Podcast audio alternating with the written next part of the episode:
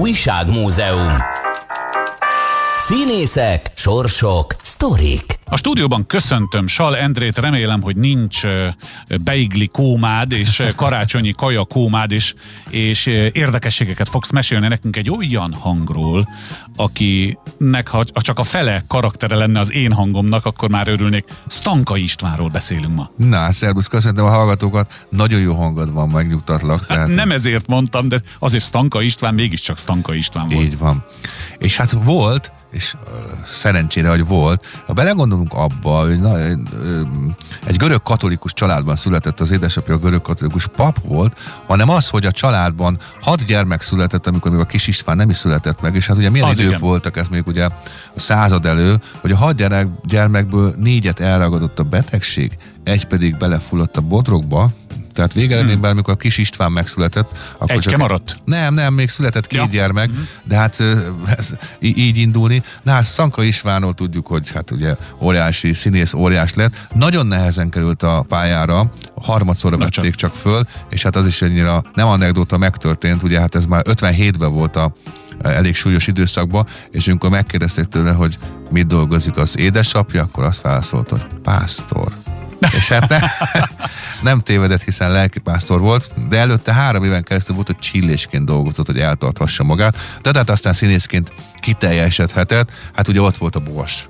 Hát Igen. Tökéletes. Azt nem tudod-e, hogy az egy valós emberről formázták nem, nem a Bors Máté szerepét? Volt egy Mészáros Gábor nevű ö, kommunista még a tanácsköztesség idején, őt formázták meg. Nagyon érdekes, alapvetően ez egy kőkemény propagandafilm volt, de hát ugye ez a művészet, propagandafilmet jól megcsinálni, hogy, hogy hát élvezetten nézte föl se Szabó Gyula az úthengerrel, hát az is egy ilyen szocialista propagandafilm volt, és senki nem arra emlékszik, hanem Szabó Gyula nagyságára. Igen, és hát a hangot említetted, ugye hát szegény, Ó, igen. szegény Jean-Paul Belmondo nem is olyan régen hunyt, tehát ugye neki adta a hangját, de ő volt Tony Curtisnek is a hangja.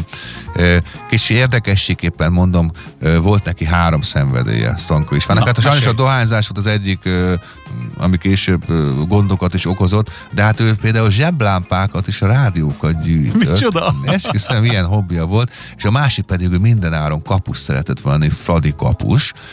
Védett hát is, igen, fiatal korában, de hát ilyen furcsa alkat volt, hiszen a foci kapusok rajongott, Csikós és Henry, ő volt a két kapus akkoriban, amikor fiatal volt, és hát oda volt tőlük. Az is kevesen tudják, hogy Kibédi Ervin Szanka István testvérének volt egy rövid ideig a felesége. Igen? Vagyis a férje, bocsánat. Igen.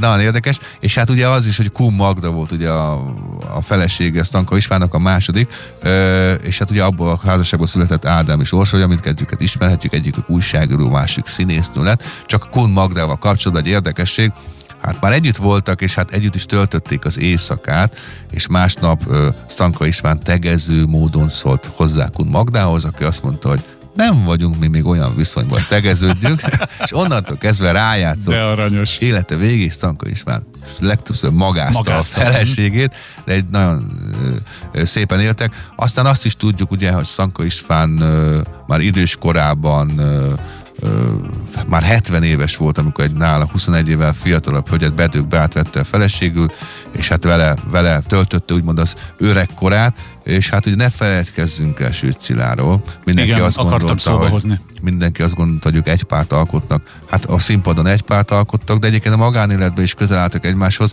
Stanka István nagyon jól tudta uh, Sőt Cilának a lelki problémáit, ami aztán tudjuk, hogy mi hova vezetett, te depressziós alkat volt, és hát azt is tudjuk, hogy a három, három nagy szerelme is elhunyt, abból ketten, ha jól emlékszem, öngyilkosok lettek, mm-hmm. tehát Sőt Cilának nehéz élete volt. De hát Stanka István hosszú életet élt meg, és végül is 78 éves korában távozott az élők sorából. Egy, egy rendkívüli színész volt, tehát azt mondom, nem csak a hangja, a játéka is, tehát egy igazi sármos, tehát hogyha mondjuk megint azt mondom, ha ő Franciaországban születik, akkor most, most őt, őt hívnánk Belmondónak, vagy, vagy Elendononnak, tehát minden, minden karaktere, minden stílus egy arra predestinált, hogy a legnagyobbak közé kerüljön. Engedd meg, hogy ezt a beszélgetést egy zenei javaslattal zárjam a kedves hallgatók felé. Itt a rádióban ezt mi nem tudjuk megtenni, de van egy dal, amiben szerepelt Stanka István, persze prózában. Vegyék elő a kedves hallgatók a V-motorok zenekar Gyertyák című Bizony. albumát, és azon a Gömb című dalt, amiben egyből, ha eddig nem lett volna meg a hang, de hát ugyankinek nincs meg Stanka István hangja, akkor ahogy a gömb történetét, ami a Földről szól, elmeséli, na, ó, abban minden benne van. Azt hiszem, én is ismerem. Ismered te is. Hát ez volt a 2021-es esztendő utolsó újságmúzeumban. Nagyon szépen köszönjük, hogy ennyi munkát és energiát fektettél bele. Remélem így, kedves hallgatók, főleg így ünnep után, hogy sok karácsonyfa alá került azért a könyvedből, ugye? Ezt, Én is remélem. Te is reméled, majd utólag kiderül a számokból. Minden esetre így utólag enged meg, hogy egy nap késéssel kívánjak boldog karácsonyt. Lehet azt még így utólag, hogy, hogy tegnap... Jó, hogy rendben. Jó illetve boldog új évet. Én is boldog új évet kívánok neked is, és természetesen a hallgatóknak is. Hát majd találkozunk később. Köszönöm szépen. Viszont hallásra.